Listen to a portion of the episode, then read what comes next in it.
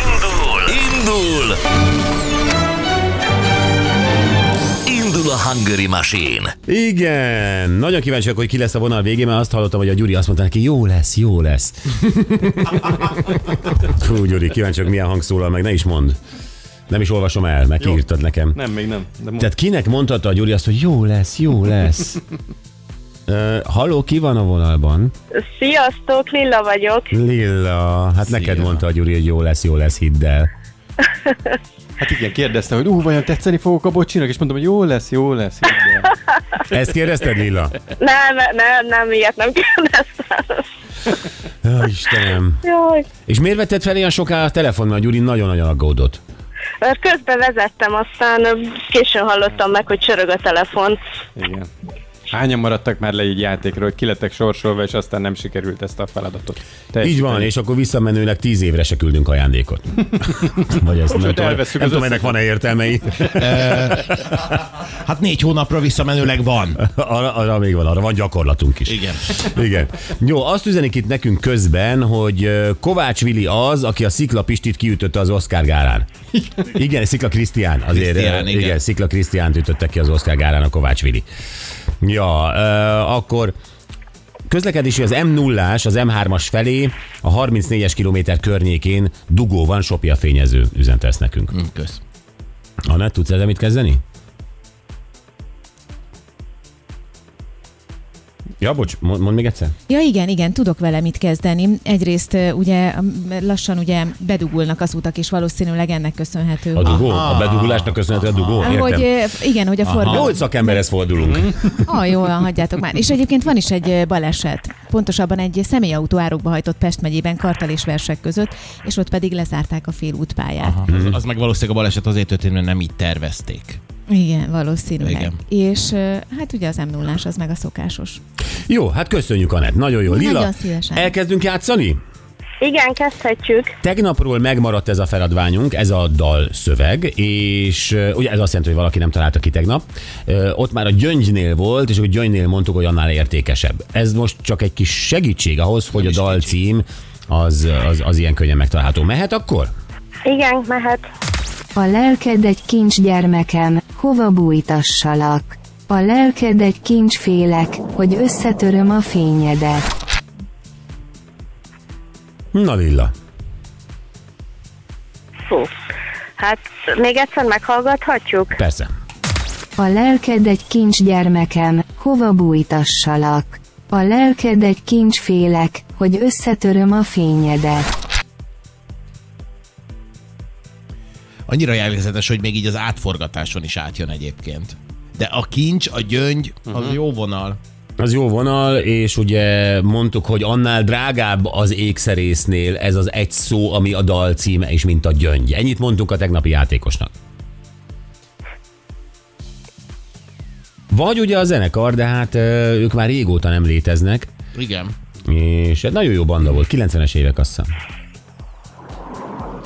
Hát ezt nem fogom tudni. Komolyan? Pedig mindenki, tehát imádja mindenki ezt a dalt. Tehát igen, látok, gyönyörű. Hogy nőket hirtelen kemény, akaratos, kibírhatatlan nőket ez. Olvadozni, amikor ezt a dalt igen. meghallják. És kedvet kapnak, hogy hirtelen olyan legyen az újjukon, mint amiről énekel, ami dal címe. Valami gyémánt. Az. Valami. A lelked. Hát így már igen. Gyermek. Így már persze. Így már.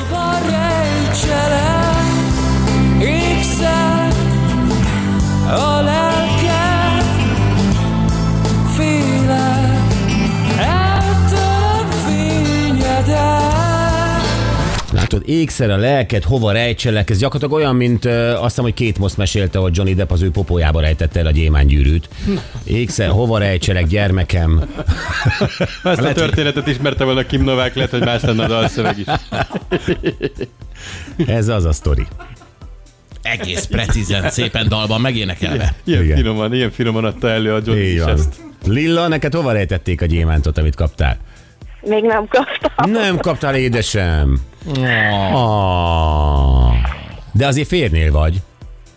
Még, még nem, még nem. Ja, még nem? Oké. Okay. Akkor, akkor, akkor az még jöhet? Igen, még jöhet. Igen. Oké, figyelj, tőlünk kapsz egy bocsizacsit, benne Winter Edition sapka és egy bögre, oké? Okay? Oké, okay, köszönöm szépen. Köszi, szia, majd Köszi, keresünk, hívunk, szia, szia, szia, szia. Jövünk vissza nem sokára, és Rihanna kesztyűjének nyomába eredtünk. Hát tudjátok, nemrég volt a Super Bowl döntő, Kansas City, Philadelphia, és uh, ugye a Super Bowl az sokakat nem érdekel, viszont ami a fél időben történik, az mindenkit. Igen. Az az, hogy milyen szuper produkció lesz. Hát sokan azt mondták, hogy az volt a lényeg, nem is a meccs. El, sokan azt mondták, hogy gyakorlatilag a foci félbeszakította a Rihannát. Hát persze, mert ez ilyenkor mindig egy olyan látványvilág, egy olyan exkluzív produkció, egy olyan világsztártól, amitől mindenkinek leszakad a feje. Tehát hát a, tehát a show business, azt nyilván az amerikaiak tudják a legjobban, és ott megmutatják ennek a, a, a leg... Olyannyira egyébként, hogy a világsztárok ugye ingyen mennek el fellépni, mert nekik ez nagyon nagy dolog. Tényleg? Igen, most volt egy cikk, hogy nulla forint volt Rihannának. Ehhez képest ugye tudod költeni mondjuk öltözködésre, kesztyűre. Na, hát így szépen átvezette a Laci azt. Rihanna egyrészt itt közölte valahogy, nem közölte, hogy mutogatta, hogy terhes vagyok, azt általában látta mindenki, tehát nem kellett nagyon mutogatni, de amivel mutogatott, az a keze volt. Ami a kezén volt, az, és akkor te céloztál erre nagyon szépen, ez ugye egy kesztyű, méghozzá a pécsi kesztyűgyár, nem is akármelyik, majd elmondjuk, terméke. Tehát magyar ruhadarabbal lépett fel milliárd ember szeme láttára Rihanna. Igen, tíz-tizenkét milliárd is akár láthatta a pécsi kesztyűt most. Ez nagy dolog. Milyen tíz-tizenkét milliárd? Túlozni akartam emelve az értékét, hogy Rihanna kezén ott volt a pécsi kesztyű. A lényeg a lényeg, hogy mi aztán elkezdtünk kutatni, hogy pécsi kesztyűgyár. Oké, okay, hát ezt már hallottuk a, a, a gyerekkorunkban is, ismerjük a régi reklám, pécsi kesztyű, pécsi kesztyű. Uh-huh. Kiderült, hogy Pécsett egyébként most már több kesztyűgyár vagy manufaktúra van. Uh-huh. Nyilván ebből a tradícióból elindulva, és hogy az egyikük valóban szállít Hollywoodba, hollywoodi sztárok is vásárolnak ott többek között kesztyűket.